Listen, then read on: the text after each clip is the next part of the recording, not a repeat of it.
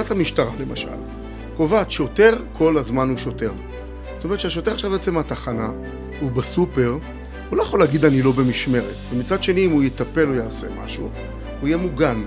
אצלנו העסק יותר מורכב.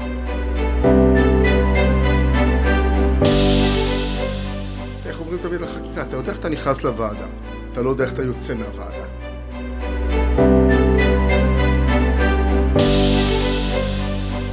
מי היה מדמיין שיוקצו פרמדיקים בבתי חולים ועשרות פרמדיקים ישובצו בחלקם במיונים וחלקם ביחידות טיפול נמרץ ויחידת מונשמים ובניהול וישתמשו בכלים שלהם עם פידבק מדהים, עם פידבק מעולה.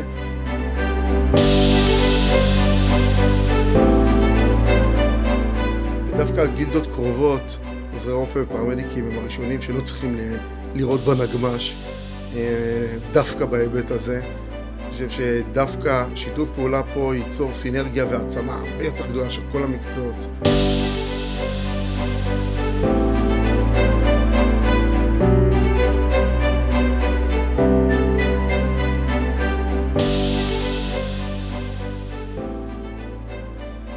ברוכים הבאים לפודקאסט של ארגון הפרמדיקים הישראלי, במה לדיון בנושאים הקשורים לפיתוח מקצוע פרמדיק בישראל ושיח בנושאי תוכן ייחודיים לעבודת הפרמדיקים. בפרק הראשון של הפודקאסט אנחנו מארחים את עורך דין גלעד בוק לדיון בשאלה האם חקיקה של חוק שיסדיר את תפקיד הפרמדיק בישראל תשנה משהו בחיי היום-יום של הפרמדיקים עצמם, ואם לא, אז מה כן הצעדים שדווקא כן יכולים להשפיע ולעצב את מסלול הקריירה של פרמדיקים ואת תנאי העבודה שלהם. אני דוד ילינק, אני משמש כיושב ראש ארגון הפרמדיקים הישראלי. את גלעד בוק הכרתי עוד uh, כנער צעיר שהתנדב בנתן בירושלים.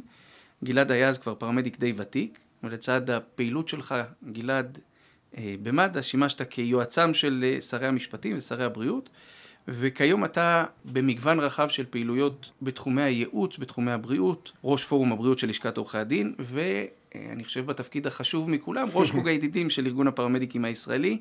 אני חושב שהאדם הכי מתאים לדיון בשאלות המעמד החוקי של הפרמדיקים, ודאי בהסתכלות על המצב היום, גם באיזושהי פרספקטיבה היסטורית, וודאי גם בהסתכלות קדימה, שזה בהחלט מה שמעניין אותנו. שלום גלעד. שלום, שלום דוד. וכן, אני מציג את עצמי תמיד כששואלים מה המקצוע, אני קודם כל אומר פרמדיק, אחרי זה שואלים עוד משהו, אני אומר עורך דין. אבל תמיד זה פרמדיק ראשון. פרמדיק נשאר פרמדיק, לא משנה מה. לגמרי. לאורך הפעילות שלי בארגון, תראה גלעד, אני פוגש בערך פעם בשבוע פרמדיקים ששואלים אותי, מה עם חוק הפרמדיקים? מתי תהיה חקיקה שתסדיר את המעמד המקצועי של הפרמדיקים בישראל? חלק מהשאלות האלה באות ממקום של אפילו איזה מין ייאוש, איזה מין תחושה כזו ששנים פרמדיקים פועלים בישראל ואפס, אין הסדרה חוקית של המקצוע. אתה יכול לעשות קצת סדר בסוגיה? כן, כן. אמ, שאלה טובה. אני בהרבה הרצאות בחיים שלי פתחתי בלהקריא נייר עמדה שמנכ"ל אה, אה, משרד הבריאות עונה למנהל אגף הרפואה של מד"א ואומר עוד שבועיים במושב החורף הקרוב בכנסת אנחנו מסדירים את מקצועות הבריאות ושם גם נסדיר את אה, מעמדו של הפרמדיק. ואז אני מתארך את, המשרה, את התאריך של המסמך שזה 1979 שפרופסור מנצ'ל עונה את זה לננסי קרוליין אבי הנתנים ומאז זה לא זז. תראה, זה, זה מורכב. נכון שחוק תמיד מחזק מעמד של מקצוע. אבל בארץ שלנו, בטח במקצועות הבריאות, העסק מורכב. גם הרופאים עוד פועלים על בסיס פקודות הרופאים המנדטוריות. אה, סקטור ענק, משמעותי וחזק, האחיות במדינת ישראל, הם במצב שלנו, אין חוק האחיות, אין חוק האחים. הם פועלים ופועלות על בסיס תקנות ופעילות שלהם. ועם כל זה מעמדם של האחיות, של ועד האחיות, של בתי החולים, בקופות, חזק, עוצמתי, עושות אה, אה, חיל גם בהגדרת והרחבת סמכויות, גם בהשתלמויות, גם בתנאי שכר, והן עושות את זה בלי חוק. אבל אני כן חושב שגם אם לא בצורה של חקיקה, כן מערכת הבריאות, משרד הבריאות, לשלב כוחות עם כל הגופים שעושים את זה, שכולם יש להם אינטרס משותף, ולכן לייצר חזון עתידי של מקצוע פרמדיק, של השלבים שלו, של מניעת השחיקה שבו, של ההכשרה שלו. זה אנשים נהדרים, זה מקצוע שהוא נדרש, ואני כן חושב שאנחנו צריכים לייצר חזון עתידי בכל התחומים, כדי שיהיה לזה אופק, ולא לא, לא, לא, לא, לא להתקדם בסלאמי או מחיילי מיום ליום. נניח, אני אקשה עליך, נניח שמחר בבוקר מתכנס דיון בכנסת ומעבירים את חוק הפרמדיק בשלוש קריאות, מעבירים חקיקת בזק, מה משתנה ביום יום? מה משתנה מחר בבוקר בחיים של פרמדיק שעובד בנתן, במוקד רפואה דחופה, בבית חולים? מה, מה, תחדד רגע את הסוגיה, כי אני חושב שהיא סוגיה מאוד מאוד עמומה. החוק משנה משהו ביום יום של הפרמדיקים? אמור לשנות? שאלה מצוינת. בסופו של דבר אה, אנחנו פועלים, אנחנו פועלים בדקות אלה כל רחבי המדינה ובצבא, פרמדיקים עושים פעולות בבתי חולים, תחת הקורונה, בנת"נים, ארגוני הצלה, התנדבות, עושים בדקות אלה ממש. לכן חוק בעצם אה, יעלה, יעלה אותנו במדרגה נורמטיבית.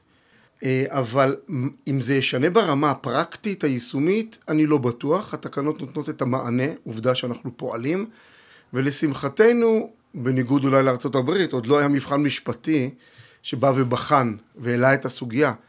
היו בעבר, היה איזה אה, משפט שמישהו סיפר לי בעניין רצח בכלל, שהשופט סטרשנוב שאל שעה, הפרמדיק סיפר מה הוא עשה. ואז הוא אומר לו, אה, עשיתי אינטובציה, נקה, הוא אומר לו, אדוני רופא? אז איך אדוני עושה ניתוחי, אה, ניתוחי שדה? מה זה פרמדיק? אני חושב שהיום מה זה פרמדיק כבר יודעים, ציבור מאוד בקיא, התקשורת בקיאה, עולם הרפואה מכיר, האחיות, מבחינת מיתוג של המקצוע, אני חושב שאנחנו, לפעמים זה אוברשוט, היום כל חובש וכל מה, כבר אתה אומר, הפר, עשיתי קורס פרמדיקים, אה, אבל אני חושב שיש לזה משמעות להסדיר, בטח במענה לטיפול רפואי שהוא אה, מחוץ לבית. פקודת המשטרה למשל, קובעת שוטר כל הזמן הוא שוטר. זאת אומרת שהשוטר עכשיו יוצא מהתחנה, הוא בסופר, הוא לא יכול להגיד אני לא במשמרת, ומצד שני אם הוא יטפל או יעשה משהו, הוא יהיה מוגן. Mm-hmm. אצלנו העסק יותר מורכב, אם אתה כונן, אתה צריך שיפעילו אותך כדי שיהיה לך ביטוח, מה עושה פרמדיק שהוא לא בארגון חירום, הוא מגיע לאירוע. לפני יומיים, סיפרתי לך, אני עומד ברחוב, מעביר את הרכב שלי אה, ניקיון לפסח, רצים קבוצה של אנשים עם אדם דיסק חשמלי, נפל לו הירך, ירך פתוחה לחלוטין. אני כמובן באינסטינקט, לוקח את הווסט פרמדיק, שם כפפות, עושה דגל אנגליה שמתש"ח בערך לא עשיתי, עוצר את הדימום, שם לו עוד תחבושת, לחץ ישיר, פותח לו עירוי, מגיע אמבולנס. מי, מי כיסה אותי באותה נקודת זמן? אני לא הספקתי להפעיל את עצמי ככונן אפילו.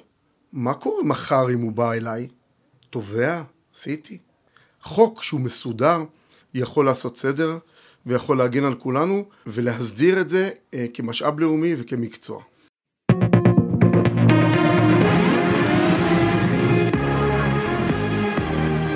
במהלך הגל הראשון של התחלואה בישראל העמיד ארגון הפרמדיקים הישראלי לרשות משרד הבריאות מאגר של יותר מ-300 פרמדיקים שמוכנים להצטרף ולסייע לבתי החולים בין בעבודה שוטפת ובין כהיערכות לשעת חירום. באותו זמן, ראש חטיבת הרפואה במשרד הבריאות, דוקטור ורד עזרא, אה, נענתה לקריאה ואישרה להתחיל אה, מהלך לגיוס 160 פרמדיקים שידעו לתגבר את בתי החולים, והנה אנחנו היום, וזה עדיין לא קרה.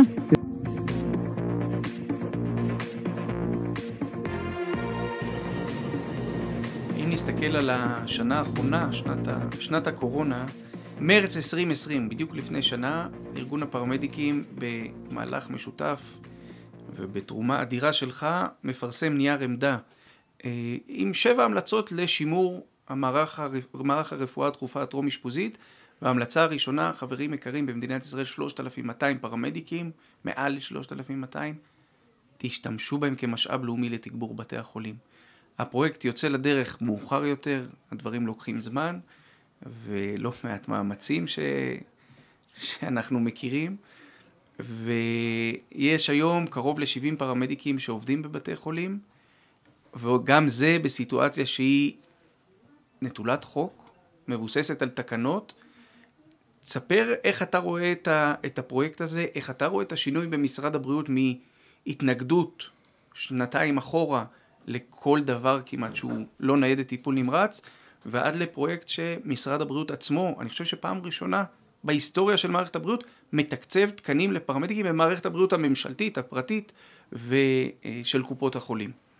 תראה, מי היה מדמיין שיוקצו פרמדיקים בבתי חולים ועשרות פרמדיקים ישובצו בחלקם במיונים וחלקם ביחידות טיפול נמרץ ויחידת מונשמים ובניהול והשתמשו בכלים שלהם עם פידבק מדהים, עם פידבק מעולה של, של מנהלי בתי חולים, של מנהלות בתי החולים, של מלר"דים, של רופאים, של אחיות, פידבק יוצא מן הכלל שרק הוכיח את מה שאנחנו יודעים. את המשפט היהודי היפה של איש לרעהו יעזורו, לאחיו יאמר חזק. אני חושב שהקורונה הביאה לקצה גבולות היכולת ה... של ההון האנושי בעומסים אדירים, אה, בהיבטים של ההתמגנויות, ואני חושב שיצר איזושהי התבגרות במערכת שיש פה הבנה שלפעמים אתה צריך לעשות את הבחירה מה, יעש, מה יציל יותר חיי אדם, מה ימנע יותר נכות. ואני חושב שבנקודות קצה שהמערכת הייתה בעומס מאוד מאוד גדול ומשמעותי, אה, כמו שהביאו רופאים מפנסיה, והביאו אחיות, וקיצרו תאריכים, והביאו סטודנטים, אה, זה היה מתבקש ונדרש שאנשי מקצוע מוסמכים ומוכשרים, בעלי ניסיון אדיר, שהצילו חיים, הרי כשאתה מציל חיים בניידת טיפול נמרץ, שאתה בעתן, שאני בעתן, הם לא שונים אם הם במסוק או באונייה או בבית חולים במקום אחר. אתה מקבל אחריות להגיע לילד, למבוגר, לבית, וחייו היא ב- בידיך.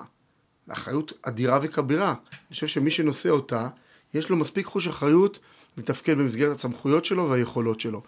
ופה באמת המהלך הזה היה מהלך uh, מדהים, שממנכ"ל משרד uh, הבריאות חזי לוי שדחף uh, קידם את זה, ודרך ורד עזרא ראש חטיבת הבריאות, והאחות הראשית, דוקטור שושי גולדברג, שהיא וכל הצוות שלה קידמו ודחפו את זה מתוך ההבנה שאנחנו עכשיו חובקים ידיים וחיי האדם זה הדבר המרכזי ואנחנו עובדים בעבודת צוות שהיא עם מרכיבים ברבדים שונים ואנחנו משתמשים בכל מי שיכול, בטח באנשי מקצוע שמנוסים וטובים. אתה רואה את ההרמוניה הזו נשארת גם בעידן שאחרי הקורונה? אני חושב שבסוף הרבה דברים הם פרסונליים, אני כן רואה את ההרמוניה הזאת איפה שהיא ממשיכה, הגילדות תמיד נלחמות, ודווקא הגילדות קרובות, עוזרי רופא ופרמדיקים הם הראשונים שלא צריכים לראות בנגמש, אה, דווקא בהיבט הזה. אני חושב שדווקא שיתוף פעולה פה ייצור סינרגיה והעצמה הרבה יותר גדולה של כל המקצועות.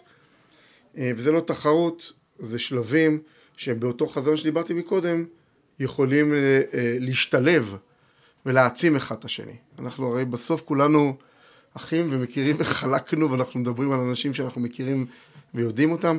המטרה של כולנו היא לא לעשות פוליטיקה במערכות בריאות ורפואה, אלא לקדם, לקדם מה שניתן, עוד פעם בצורה מסודרת, ברורה, ועם גבולות ברורים.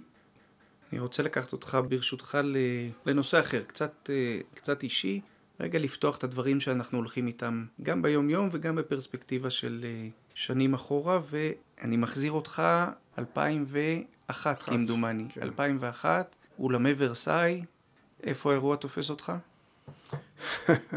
מת אחורה. אבל לא, לא נשכח. האירוע תופס אותי שאני חוזר מאזכרה של חבר שלי מהצבא, צומת אורנים, עם ביפר, תקרה קרסה באולמי ורסאי, שהראש שלי אומר, תקרה אקוסטית, משהו בסגנון. התלבטתי, שמתי את הצ'קלקה, אמרתי, ניסע לכיוון. אני, אני למזלי כנראה לא ראיתי את ההודעות המשך, כי נהגתי, אבל בהודעות ההמשך היה מדובר במאות נפגעים. אני שמח שלא ראיתי את זה, כי אני לא יודע אם הייתי ממשיך, אבל... ובסוף אני מגיע עם הסובארו, נכנס ומגיע לאירוע הכי מורכב שהייתי בו בחיים ושהמערכת הייתה בו בחיים. אני חונה ופתאום יוצאים מולי אחד, שתיים, ועשרות אנשים לבושים חגיגי, ואפורים מאבק מקצות אה, קצה ראש ועד אה, כפות רגליים, שאתה לא מבין מה הולך שם. כמה דקות אחר הגיע נתן, לקחתי, אני חושב שזה מיצור, לקחתי אה, מגפון ואת הווסט וחיברתי אוזניית קשר, ובעצם התחלתי, האמת, אני חייב להגיד, לספר משהו אישי, שלא אמרתי להרבה אנשים, אבל אני זוכר את זה כמו היום. אני הסתכלתי ימינה והסתכלתי שמאלה וחיפשתי למי אני מעביר את הפיקוד. אה, והבנתי ש-the buck stop at me זה נעצר אצלי. ואז בעצם התחלתי מ-10 ל-11 עד 5 וחצי בבוקר לפקד על האירוע עד שפיקוד העורף הגיע. וזה אירוע מתמשך, זה לא הפיגועים ש-20, 30, רבע שעה היינו בדרך כלל משתלטים. אירוע עם 510 נפגעים, עם 100 אמבולנסים, 30 ניידות טיפול נמרץ, 4 טהרנים, 450 אנשי צוות רפואה מכל המגזרים במשך שעות, עם גזרות משנה, אירוע שימים אחרי זה אתה לא מתאושש ממנו, כי בסוף האחריות שלך כמפקד האירוע, ואף אחד לא לקח ממני פיקוד בשום שלב, הוא, אתה מייסר את עצמך יום אחרי זה, עשיתי טוב, עשיתי רע, מה ההשלכות, ורק כשהגיעו התחקירים, אתה מבין כמה המשמעות של התפקיד הזה הייתה אה, אה, מהותית. וזה אירוע שכן, של, אה, הוא, פעם, פעם בחיים, והוא שוחק, בוודאי שהוא שוחק, תוסיף את זה לשגרה, זה אירוע שהוא אירוע מכונן. משם, איך אתה יוצא מהסיפור הזה? לא הייתי מסוגל לחזור הביתה באותו ערב, חזרתי לשטח, לראות את ההריסות, חזרתי שם בערב שבת, ואחרי זה ימים עוד פעם, אתה אומר מה עשיתי, איך תפקדתי, מה ההשלכות. אחריות עצומה, כי זה... אנחנו רגילים לחיות באחד על האחד עם הפצועים. ופה בלת"מים באמצע, מוסך שקורס תוך כדי, חלוקת גזרות, אתר השעיה, אתר העמסה, אתר טיפול קשים, בינוניים וקלים. המון אנשים שאני זוכר את התמונה עד היום, אה, בשלב מסוים באירוע עצמו, הכניסו אמבולנסים מציר אחר, עצרתי את כל הפעילות באתר. עליתי על מכונית, מישהו נתן לי פעם תמונה כזאתי, עמדתי על גג של מכונית, לא על שלי, למי שמודאג, אה, עם מגפון, עצרתי את הפעילות, ואני זוכר את התמונה עד היום של עשרות, עשרות, עשרות אנשי צוות סביבי ועיניים מסתכלות עליי ביחסית דממה של אירוע, מחכים לראות איך אתה עושה סדר בכאוס וממשיכים הלאה להציל חיים. איפה האירוע הזה היום איתך? איפה האירוע הזה לאורך השנים איתך? תראה, אנחנו לוקחים אה, מי שהיה באירועים כאלה עם כל החיים. כל פעם שאתה עובר בתלפיות ואתה שם, אתה עובר, כמו שכל פעם שאני עובר בעמק רפאים ורואה איפה אה, דיוויד אלפלבום וביתו שכבו, אה, זה משהו שילווה אותך כל החיים, ואותי. אה, זה דברים שאנשים לא, לא תמיד מודעים. אני במשך שלוש שנים לא התקרבתי לעמק רפאים. לא רצתי משם, לא נסעתי משם, עד שחזרתי לאיזושהי חשיבה ויכולת להתעמת עם המקום. הדברים האלה לוקחים, בוודאי שהם נשארים שם, הם, הם אירועים כמו שאנשים חווים אירועי מלחמה. או קרב שחקוק להם, זה דברים שהם באינטנסיביות, אה, אינטנסיביות מטורפת, בטח בתקופת הפיגועים הנוראית, שזה דברים שהם... אה, אני אומר, היום הקורונה היא מאוד קשה, מורכבת, אבל היא מלמעלה, היא כמו רעידת אדמה, מה אנחנו יכולים לעשות? מניעה. תקופות זה תקופות שאתה רואה את רוע האדם מולך, אתה לא יודע כבר איך להתמודד עם זה, וזה יום אחרי יום אחרי יום אחרי יום. עם שחיקה מטורפת של אנשים, אבל עם זכות, זכות שאתה שם, שאתה מציל ואתה מצליח, אה, ואם לא אנחנו נעשה את זה, אף אחד לא יעשה את זה. לשמחתנו, אני חושב שהדור הצעיר של הפרמדיקים, הדור הנוכחי, לא הדור הצעיר, כי, כי הם כבר לא בהכרח צעירים, הדור הנוכחי של הפרמדיקים לא חווה אתגרים אדירים, אבל, הוא, אבל את, אתגרי האוטובוסים של שנות האלפיים, אתגר כמו אסון ורסאי, אם היית צריך למסור, אם היית רוצה למסור איזה מסר ככה לחבר'ה הצעירים שחווים את החוויות, את השחיקה היומיומית, את האירועים הטראומטיים, משהו ללכת איתו? אתה יודע, בשבת אומרים רפואת הנפש ורפואת הגוף.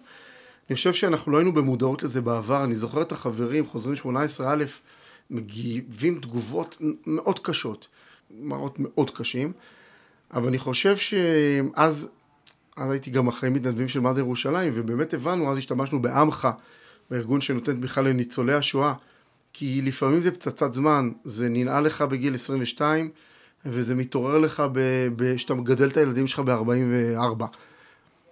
אה, וצריך לפנות, וצריך לדבר, ולא צריך להתבייש, ולמצוא את הכתובת המתאימה הטיפולית, כי בסוף זה מטען, זה רימון יד שאם לא מטפלים בו נכון, הוא מתפוצץ בנפש מתישהו, בתגובות שאנחנו אפילו לא מבינים אותן.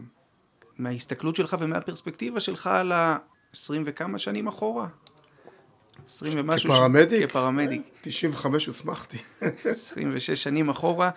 איך אתה רואה את התפקיד שלנו כארגון פרמדיקים, כאיגוד מקצועי, משרד הבריאות מצד אחד, גופים מפעילים, מכשירים, מעסיקים מצד שני, בתי חולים כזירה שלישית, איך אתה רואה גם אחורה, גם קדימה את התפקיד של ארגון הפרמדיקים הישראלי? אני קודם כל חושב שהתפקיד הוא לא שלנו, אלא של כולם.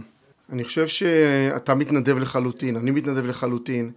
אנחנו בשנה האחרונה מדברים ברמה היומית עשרות uh, שיחות uh, כדי לקדם את האינטרסים, אבל בוא נזכור, אנחנו לא הארי שיש לו גוף ממומן, מסודר, עם גופי עזר וסיוע, או התאחדות האחיות או אחרים. אני חושב שעם החבר'ה, אם אנחנו, ואמרתי את זה בפעמים קודמות, צריך להתעורר, צריך דפיברילציה קצת לשטח, בולוס אה, עבודה, טיטרציה של כולם, כי אחרי זה כל אחד ידח במקום העבודה שלו, ולמקצוע לא יהיה משהו שהוא חוצה. אני חושב שפה אנחנו צריכים הרבה יותר, כל אחד לתת את התרומה שלו לארגון ולמקצוע. דיברנו על כל הצדדים המורכבים ועל העיכובים ועל המניעות ועל תקנות וחקיקה. אתה רואה נקודות אור בסיפור? אתה רואה את העתיד שנתיים, שלוש, וגם מעשר אני מרשה לעצמי להסתכל. אתה רואה נקודות אור בסיפור? תראה, אנחנו ערב חג הפסח, אז אביב הגיע, אנחנו אופטימיים לפריחה. אני, אני אופטימי, כי אני חושב שאנחנו עשינו כברת דרך אדירה. זאת אומרת, ניידות טיפול נמרץ, והמקומות שנמצאים בהם הפרמדיקים היום בישראל, כמו בעולם, יישארו, הם... הדברים לא ישתנו. והמקצוע בכיוון הוא טוב, הוא חזק. אנחנו, אני חושב, אנחנו ב-evidence-based medicine. היום המקצוע ברור לכולם, לכל אחד, בכל הדרגים, בכל המקצועות, שזה מקצוע חזק, מדהים, מוערך. צריך באמת להשאיר את הליבה. בסוף השטח זה הליבה. השטח שאנחנו אה, נמצאים על הניידות ומגיעים, זה הליבה. הוא התרחב לכיוונים אחרים, לאקדמיה, לסמכויות נוספות, לעיגון עתידי, לפעילות מדהימה שהצלחנו להכניס בקורונה כהזדמנות של הכנסת פרמדיקים לבתי חולים, כמו במקומות אחרים, עם המון הערכה של הציבור, עם המון הערכה של כל גורמי המקצוע, ובעיקר עם המון הערכה של החולה או החולה או הפצוע, או בני משפחה שמסתכלים עליך ומבינים שאתה באת לעשות טוב. המסר שאני רוצה להעביר הוא שזכינו. זכינו, לי לפחות המקצוע הזה הוא מה שעשה לי טוב בחיים. המקצוע הזה הוא זה שהכרתי בו את החברה הראשונה, והמקצוע הזה זה המקצוע של הצלת חיים הראשונה, והמקצוע הזה הוא נתן לי את הכלים לטפל בבן שלי שנחלק ממטבע ולהציל לו את החיים, והמקצוע הזה גרם לי להגיע למקומות בעולם ולחברה הישראלית בכל המגזרים והרבדים שלה, בלילות ובימים, במקומות שלא דמיינו שיכולים להגיע. ושלמדתי משפטים, רוב החבר'ה עבדו במלצרות או בדברים אחרים, ואני ידעתי שיום לפני זה הצלתי חיים. וזו עוצמה אדירה, וזה מתנה, וזה מקצוע מדהים ויפהפה, שפתח לכולנו עוצמות, שנתן לנו כלים, ואני חושב שאנחנו צריכים פשוט להעריך את עצמנו ואותו, וכל אחד שיעשה את זה ב... בדרך שלו, אם בפוסט או במאמר או בהשתלמות שהוא עושה לעצמו, או בהעצמה או בעזרה, כדי ש, שבסוף אה, באמת אה, נוכל להעצים ולקדם את המקצוע הזה קדימה, כי בסוף זה באמת, כמו שאנחנו יודעים, זה חיי אדם אמיתיים אה, בידיים ובנשמה, וזה זכות, זכות אדירה של מקצוע שהוא יפהפה, וזכינו בו. ואני מאחל לכולנו בריאות, הקפדה על יציאה מהמבול עד למבול הבא, ולכם ולמשפחות ולכולם אביב מוצלח ובריא, ושניפגש רק, רק בשמחות. תודה רבה גלעד, תודה רבה גם על השיחה ואני חושב שזו הזדמנות אה, נהדרת, ודאי בשמי הפרטי, אבל אני חושב ש... בשם הפרמדיקים בישראל, לא הרבה אנשים, לא הרבה פרמדיקים במדינת ישראל יודעים את חלקך בסלילת המתווים החוקיים לפעילות של הפרמדיקים. אני יכול להעיד על הפרמדיקים בבתי החולים. בית היוצר שלהם היה הפורום, הפורום הזה של ארגון הפרמדיקים, עם תפקיד אדיר ועם תרומה אדירה שלך. אז אני אנצל את ההזדמנות הזו הפומבית להודות לך. תודה, תודה, ריגשת אותי ותודה. אה, נמשיך, נמשיך, בעזרת השם. בבריאות.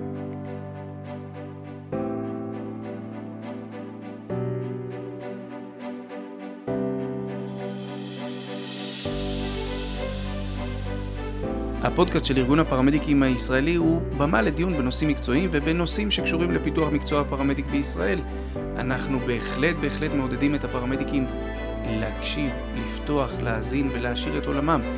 ועדיין אין באמור לעיל כדי להוות לא הנחיה מקצועית ולא הנחיה חוקית בשום נושא שהוא על הפרמדיקים לפעול בהתאם להנחיות כל דין ובפרט בהתאם להנחיות המקצועיות של הגוף בו הם עובדים, מתנדבים או פועלים. אנחנו מאוד מאוד מודים לכם, הרבה הצלחה ולהתראות בפרקים הבאים.